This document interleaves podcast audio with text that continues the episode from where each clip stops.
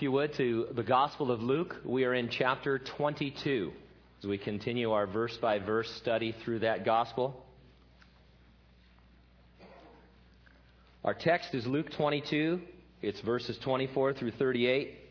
Our topic is waiting and waitering. The title of our message, Tips from Your Waiter.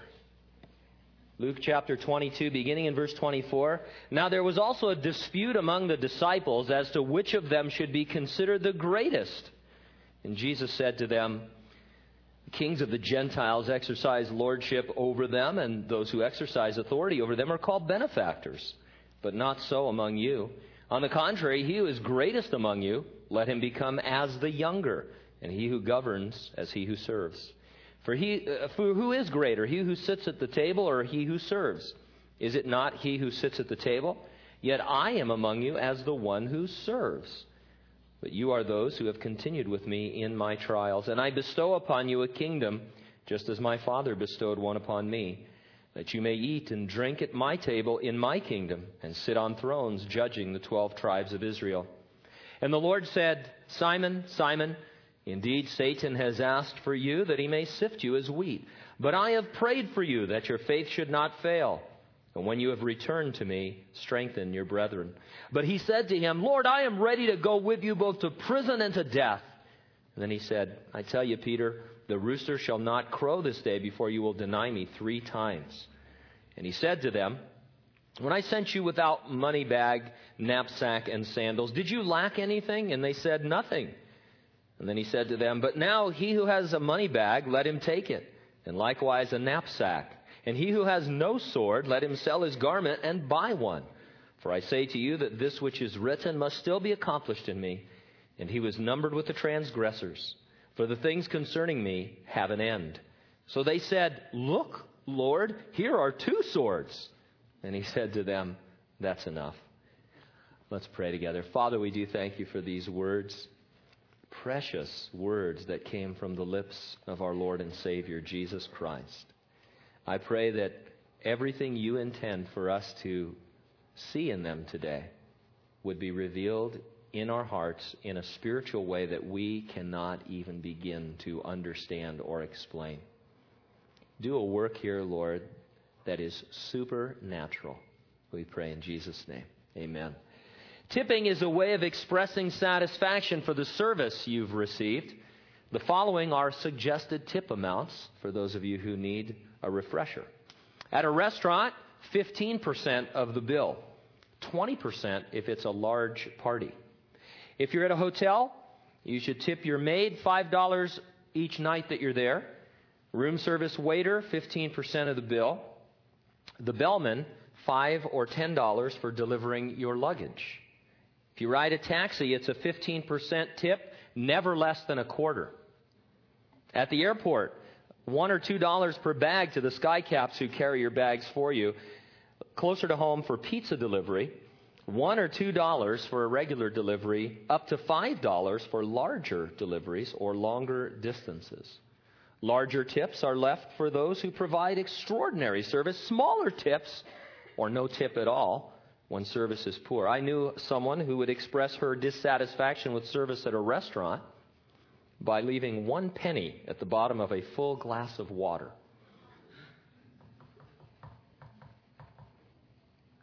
That's one of you, but anyway, no, I'm just kidding.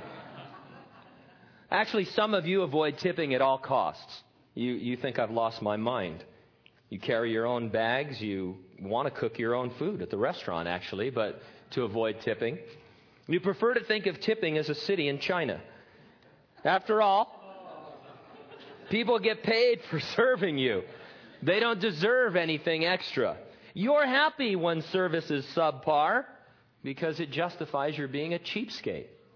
And so really, you know, tipping is it's some of you are don't raise your hand, but if you're a waiter or a waitress, you know what I'm talking about. Although I just read a study, Cornell University has done a study that it's the amount of the bill that dictates the tip. It has really nothing to do with good or poor service. It does seem like that would make sense, but they did a study over a period of time, and, and people don't even think much in terms of tipping anymore. It's kind of a lost art. And some of you think, you know, well, the only place I might tip is at a restaurant. These other places, I'm paying my way.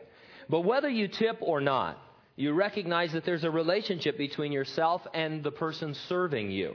Jesus described the relationship when he commented, Who is greater, he who sits at the table or he who serves? Is it not he who sits at the table? In our normal everyday way of thinking and relating to one another, it only seems obvious that the person seated is greater in some way than the person serving. But Jesus went on to point out, Yet I am among you as the one who serves. The Son of God, who was God in human flesh, was among his disciples as their servant. And since they were seated at a dinner and he was serving, we could say that Jesus was their waiter. Jesus was their waiter at the Last Supper, and he will be their waiter again in the future. In verse 30, he mentioned eating and drinking at a table in a future kingdom of God on earth. Earlier in the Gospel of Luke, when talking to them about this same future feast, Jesus described himself and said that he would gird himself up and serve them. So he was serving them as their waiter at the Last Supper, and he said, There's a coming time when I will serve you again in the kingdom. If you want to know what Jesus was all about, you can think of him as your waiter. He said it, not me. This section of Scripture contains tips from your waiter while you're waiting for the feast he promised to spread and to serve in the future.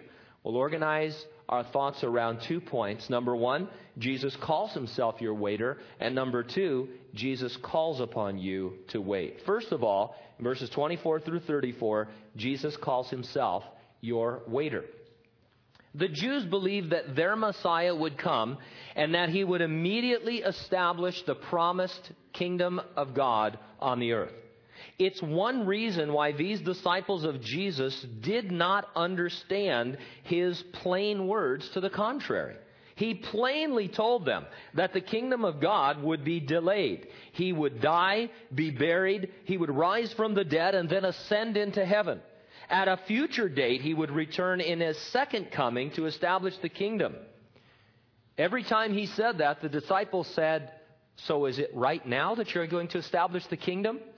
They continued to believe that the kingdom was at hand in spite of Jesus' teaching to the contrary. And so in verse 24, there was a dispute among them as to which of them should be considered the greatest. Now we read this and we immediately think that it's just terrible, and it is for, for what it is, thinking that you're great. But remember, they thought the kingdom was at hand. They knew that they were Jesus' key men, hand-picked disciples. It was only natural to wonder about their cabinet positions in this new government. And by the way, what you believe affects how you live. If I believe Jesus could come for me in the rapture of the church at any moment, then I'm going to look at life differently than I, uh, if I believe I will remain on earth, for example, during the seven year Great Tribulation. There are Christians who believe that they'll be here for the Great Tribulation. They believe it, but they don't believe it, if you know what I mean. Because if you believe that, if you read about the tribulation in the book of Revelation and you honestly believe you're going to be here for that period of time, you're going to be building a bunker. All of your resources are going to be into bunkers and storing food and stuff. Uh, but instead, they just go around and say, hey, did you know that we're going to be here for the tribulation? Really? You better get busy doing something. Oh, no, it's just something I believe. And, and it's crazy. And, and so sometimes people believe things and don't really believe them. The disciples believed the kingdom was at hand. They didn't understand why it was going to be delayed. And they continued to think that whatever Jesus said, he just stressed just under a lot of stress right now because we're going to make him king and the kingdom is coming. And so let's figure out who's going to uh, be the treasurer and who's going to be the vice king and all of these kinds of things. And, and so that's what they were about. We believe that Jesus is going to rapture us at any moment. And then there'll be a tribulation, and then the kingdom will come. And to the extent that we really believe it, we do live in a manner that's pleasing to Him, preparing for His return. Now, Jesus was patient with these guys, as He always is with us. And so He said to them in verse 25, Guys, the kings of the Gentiles exercise lordship over them and those who exercise authority over them are called benefactors. Now, what Jesus means is that often leaders force their will upon a people, and then they act as if the people love them by giving themselves these endearing names and writing their own history about it. He says in verse 26, it shouldn't be that way among you. On the contrary, he who is greatest among you, let him be as the younger, and he who governs as he who serves. We would think Jesus would make a, co- a, comparison between the greatest and the least. But he makes a comparison between the greatest and the younger because in their culture, age was to be admired and honored. And, and so as you got older and grayer and all the other things that attend old age, people actually looked up to you and admired you and thought you had some wisdom. And if you were a young person, you, you kept your place.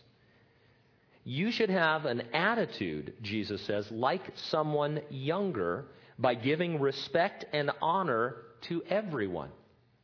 And you should act as if you were their servant even if you are their leader. This is all just the opposite of our natural way of doing things, whether it's in business or in the military or in the field of education or just about anywhere in the world that isn't the church.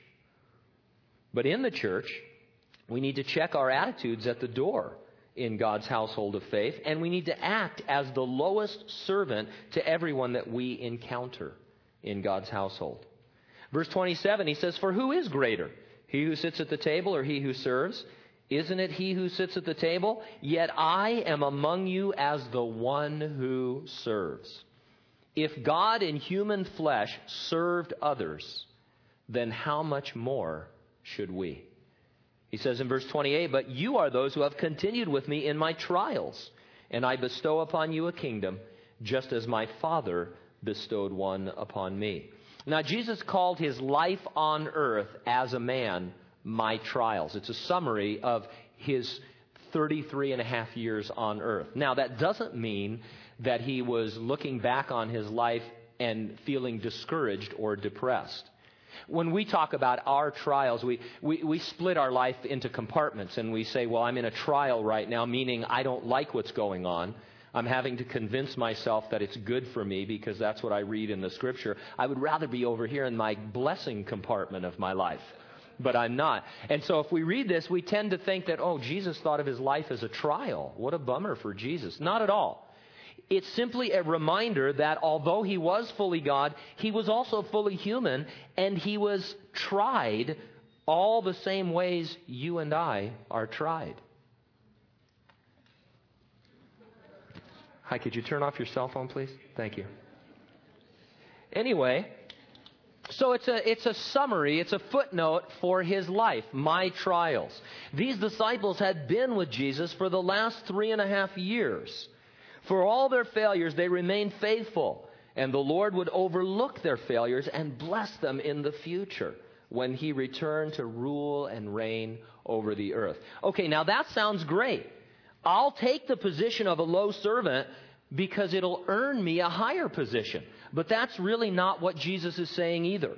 Verse 30, he says, That you may eat and drink at my table in my kingdom and sit on thrones judging the 12 tribes of Israel. So, okay, Jesus, I'll serve now, and then I will eat and drink at your table, and I will be this great judge. Okay, that's true, but the emphasis is still on the Lord.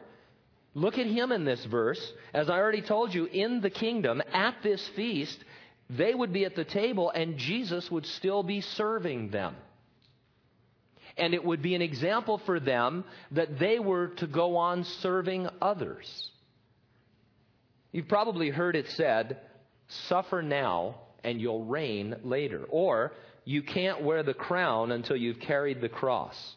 Those statements are accurate as long as you keep them in the context that you will reign and wear a crown as a servant. There's never going to come a time in our Christian experience, whether now or in eternity, when we don't have the heart and the mindset, the worldview of a servant. Because that is what Jesus was all about. Even now, we sometimes think that if I serve for a little while, as a Christian, then I'll be elevated to a place in the church where I serve less and less rather than more and more. I'll get one of those really prime positions in the church, whatever those are. And, and, and it's, it's common. We think that way. And we, we look at an org, we look at the church sometimes not as an organism, not as a living thing, but as an organization. And we borrow models from the world, and all of those models are upside down as far as Jesus is concerned. They always put someone at the top who is only giving orders and not really doing anything, not doing the bulk of the work. And that might work at your business. It might work anywhere else, but it never works in the church of Jesus Christ because it doesn't represent who Jesus was. You should always be doing more, bowing lower, and discovering a greater humility as a Christian. Jesus once said that he came to serve, not to be served. Apply that as the theme of your Christian life. It really is. That is the theme of one of the themes of your Christian life.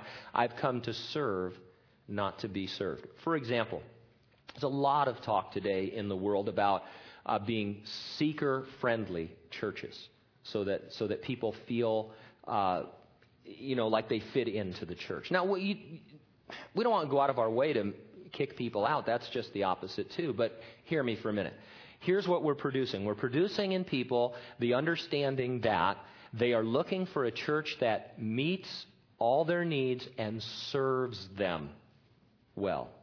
And so they go around, they say, now this church, Calvary Chapel, whatever other church they might visit, how does this church serve me? How does it meet my needs? And if it's deficient in some area, they don't have a particular ministry that I'm looking for, some, then they're not serving me. And so I have to find another group of people that is serving my needs. Now, you, you will never convince me that that's Christian, that that's a Christian worldview. Instead, all of us, if you ever have the misfortune of having to leave Calvary Chapel of Hanford, you should go to a church that is the most needy church in that area. And it will be a Calvary. But anyway, no, I'm just kidding. I mean, t- think of it. You should. You should be going around saying, okay, I have needs, but where can I meet the needs of others? Where can I serve?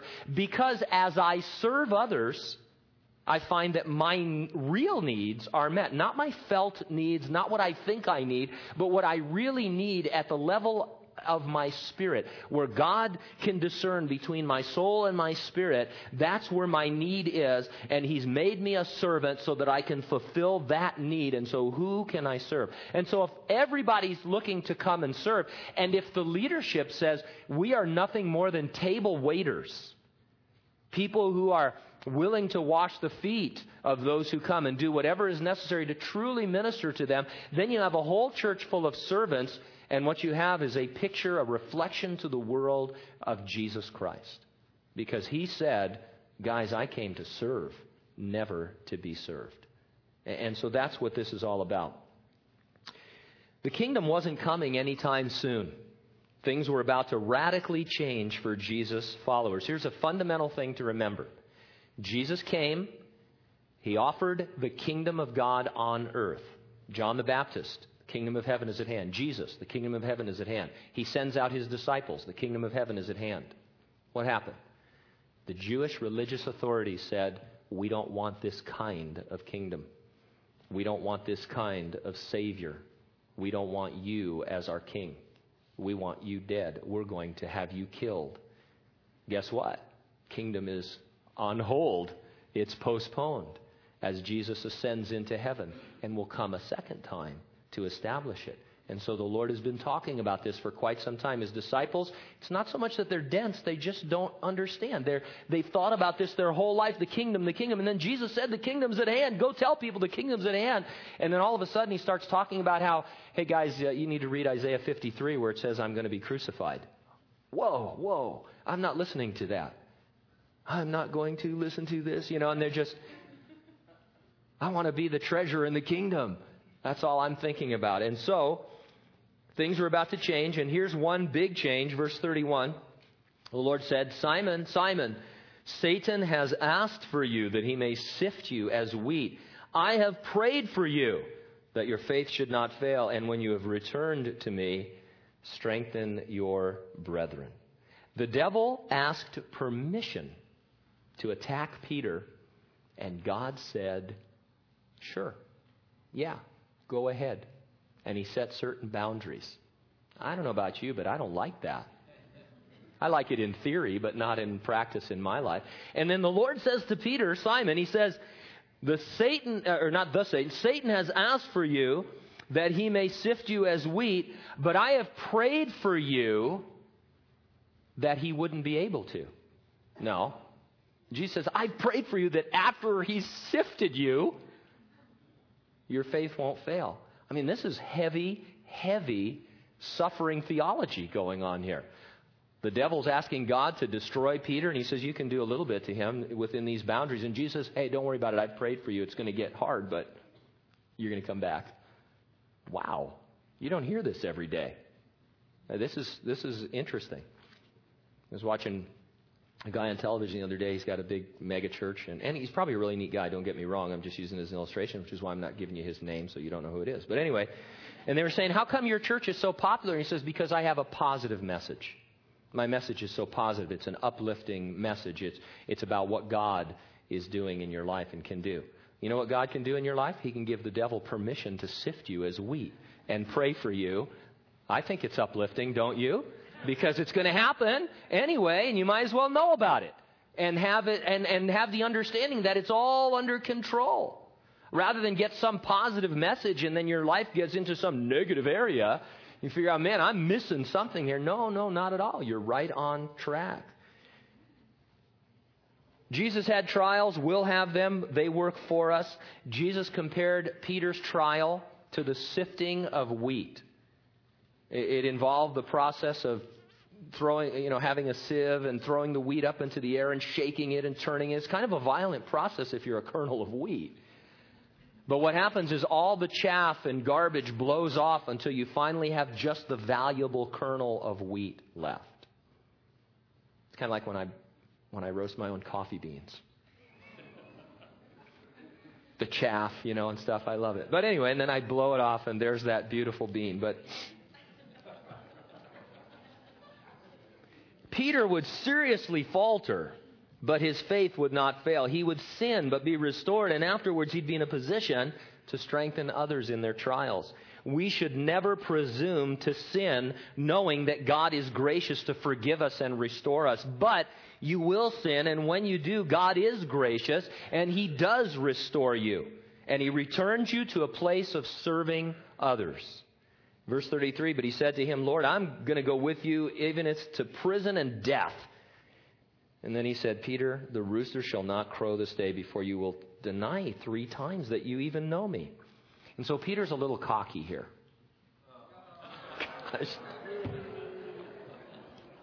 Better to remain sheepish.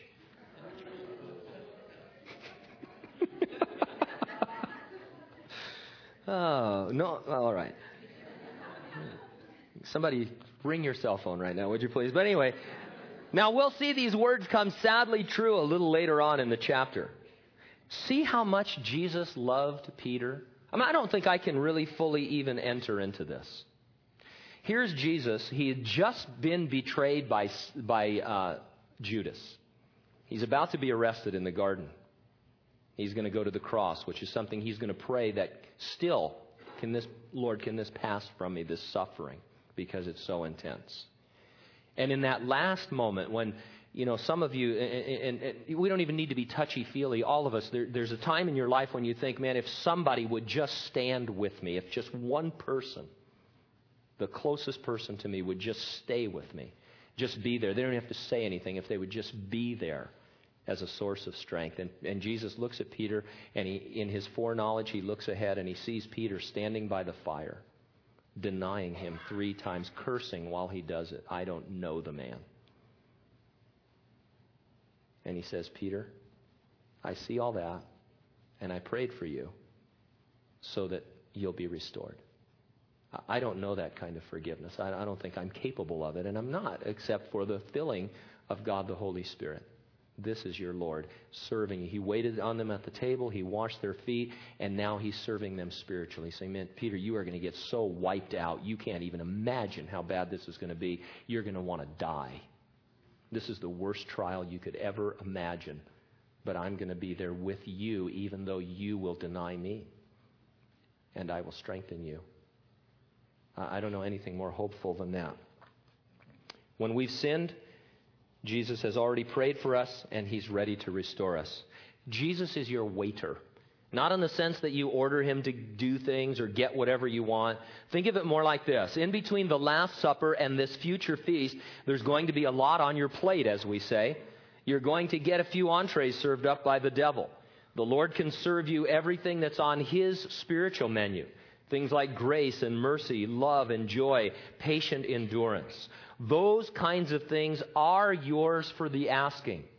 If you ask the Lord for anything that He wants already to give you, He gives it to you. And you receive it by faith. The trouble is, we want the trial to end. We want it to never begin. We want money. We want possessions. We want power and position. We want all of these things from the world. There's whole branches of Christianity that specialize in this, talking about how you can have all the things that the world offers, when all the while the Lord says you can have all the grace that's sufficient for your need. You can have all the mercy that you need, all the forgiveness that you need. And, and keeping it in the language of, of our restaurant, you can get free refills. He says he's go on refilling you with the Holy Spirit over and over and over again. And you're going to need all that because Jesus calls upon you to wait, verses 35 through 38. Don't you hate waiting to eat at a restaurant? If I go to a restaurant and the wait is 20 minutes, I'll drive 30 minutes to go someplace where there isn't a wait. There's just something about it. I think they're laughing at me. I see tables that aren't, you know, and I, down in San Bernardino, there was a Marie Callender's, and, and it didn't matter if you were the only couple there. You had to wait. It was, it was just part of the ambiance. Maybe they wanted you to buy a pie or something. I don't know. But I went there all the time as a salesman, and we lived there. And I like Marie Callender's. I used to like it, not so much anymore, because they used to have a hot bacon dressing that was really good. Does anybody remember their hot bacon dressing? Yeah. One person. Who are you people? And uh, I used to go there and have salads and have hot bacon dressing on it, which is delicious, by the way. I know it sounds gross, but it's good. And uh, I'd have to wait, it, uh, no matter what. I mean, there's always a way. And so I hate waiting. We despise it. But Jesus calls upon us to wait for Him. The church has been waiting a couple thousand years for Jesus to rapture us. It can wear on us if we're not careful. And so the next few verses address some issues about waiting. Verse 35, he said to them, When I sent you out without money bag and knapsack and sandals, did you lack anything? And they said, Nothing. Jesus was looking back on the three and a half years of ministry that were now coming to an end. He had sent these guys out with nothing, and they had been miraculously provided for. Things were about to change. Verse 36, he said to them, But now he who has a money bag, let him take it, a knapsack likewise. He who has no sword, let him sell his garment and buy one. For I say to you that this which was written must still be accomplished in me. And he was numbered with the transgressors, for the things concerning me have an end. He quoted from Isaiah 53, a famous passage that accurately predicted the sufferings of the Savior. All the things written about Jesus' first coming to earth were about to be accomplished, and they were coming to an end. Now, very simply put, here's how you understand these verses Jesus, in his first coming, as I mentioned, offering the kingdom of God on earth. He sends his disciples out as royal ambassadors to announce the coming of the kingdom. They flash their credentials, miracles, signs, and wonders. And for the most part, they are received and taken care of with Jewish hospitality. That's the mission that they had had. Now Jesus says things are changing. Why are they changing? I'm not going to be received as the king as the Messiah, as the Savior. I'm going to be given over to the Gentiles.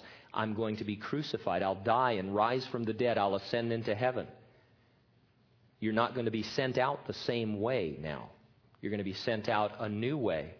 Not so much as royal ambassadors that are going to be received.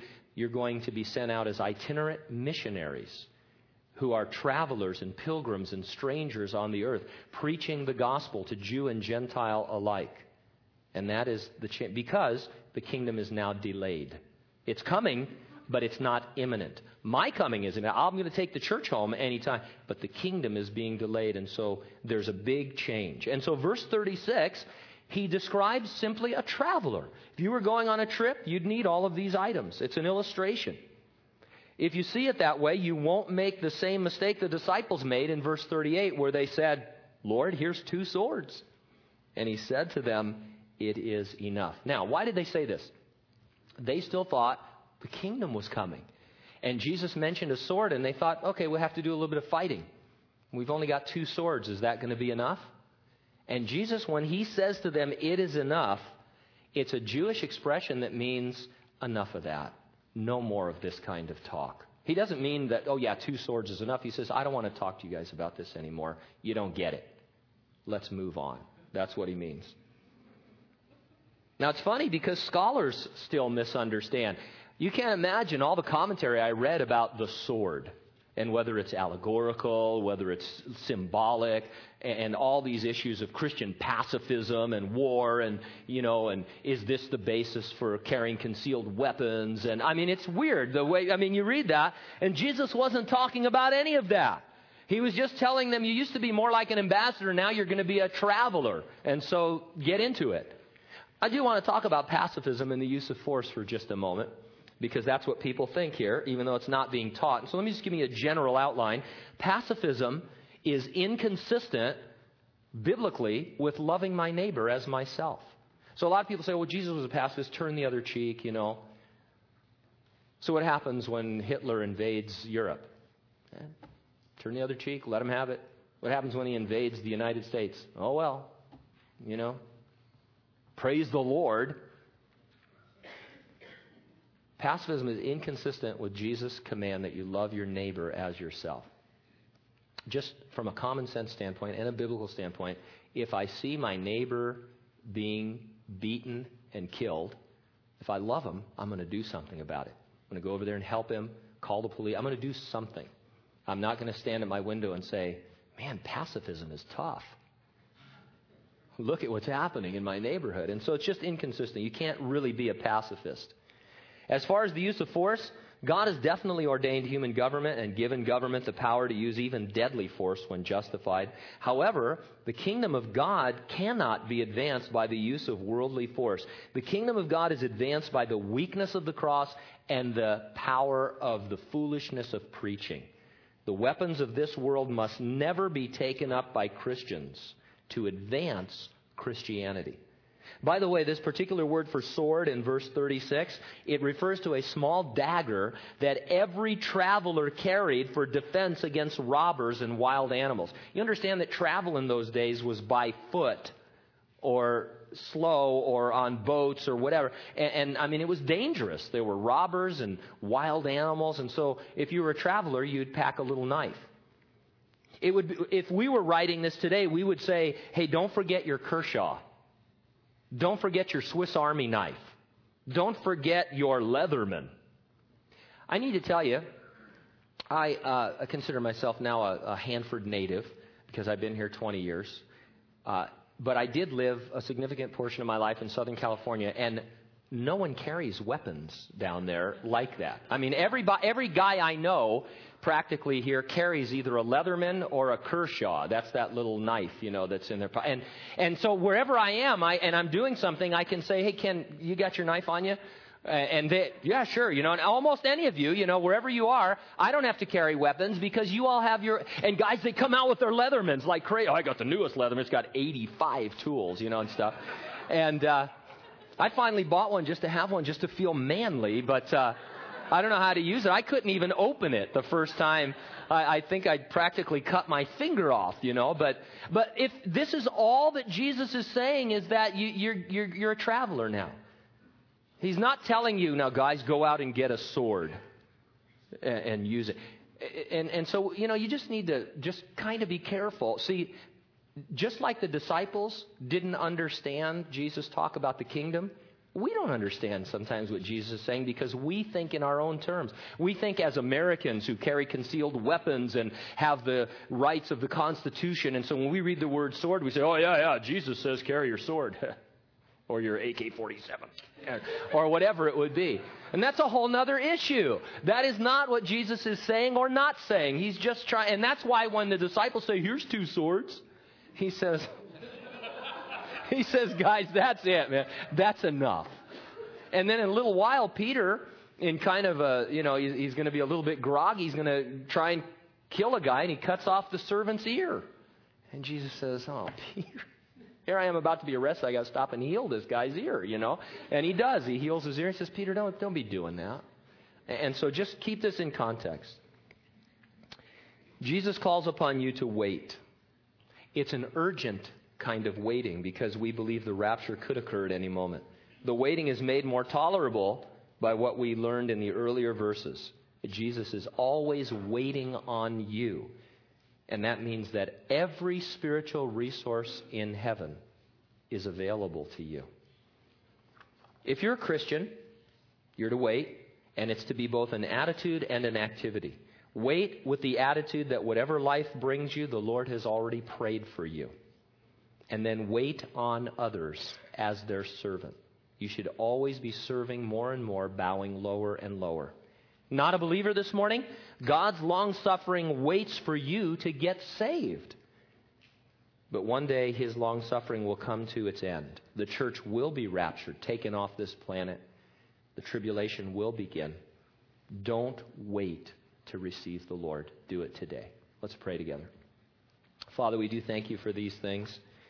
They're beautiful, Lord, when we enter into the joy of them and put ourselves in a position like Peter, who, uh, Lord, and we've been there many, many times. There's times all of us have denied you. There's, there's a, a thought, Lord, that we should share something about you or reveal something about you, tell others about you, and we don't. And, and Lord, maybe it's not as as dramatic as actually denying you verbally, but, but we haven't spoken up for you. And so, Lord, at some level, we're all failures, but you've prayed for us. You saw those things, Lord, and you want to strengthen us so that we can continue to walk with you and be a blessing to others. Lord, I pray that you would drive out of our hearts and minds any thought of greatness that doesn't involve serving. And that we would desire, if something needs to be done, that we would be the ones desiring to do it. Not to bring glory to ourselves or to meet some felt need that we have, but to do it because it needs to be done and a servant would bow and do it. Revolutionize our thinking, Lord. I think all of us believe in that and, and believe that we're servants. We all want to serve you. I, I pray that we would take it to the next level and, and actually do it, Lord, more and more and more as we're directed by your Spirit. We would see ourselves as the younger in every situation giving honor and blessing and grace to others. Lord, if there's anybody here this morning that's not saved, not a Christian, they've never given their heart to you, I pray that they would have a sense from your Spirit of the urgency of this moment in their lives. That you are knocking at the door of their heart, seeking to gain entrance before your long suffering is over. May they turn to you, Lord, we pray. And we pray in Jesus' name. And everyone said, Amen. Let's stand together, please. We'll have some people up front to pray with you after the service. Maybe you're not a Christian, you or you're not sure. You don't even really have any idea about whether you've given your life to Jesus Christ in a real saving way. Come and talk to some of these folks and, and just share that. We're not asking you to join our church or anything like that. We, we you need to know who Jesus Christ is. He, he came as, as God in human flesh to do something, and that is to die for the sins of the world and your sins in particular. You can die in your place, or He can die in your place. If you die in your own place, you're going to have to be sent to hell after you die because it's not sufficient. If He dies in your place, the Lord sees you in Him, and He will receive you into heaven in that wonderful grace that uh, is is coming from the cross of Jesus Christ. Maybe you're a Christian and you feel like you've been put on the shelf because of some sin in your life. Confess it, repent from it, and then get back to work serving the Lord. Pray about how the Lord wants to use you, where you work, in your neighborhood, here in the church. And then humble yourself before the Lord and see the need and start meeting it. May God bless and keep you. In Jesus' name, amen.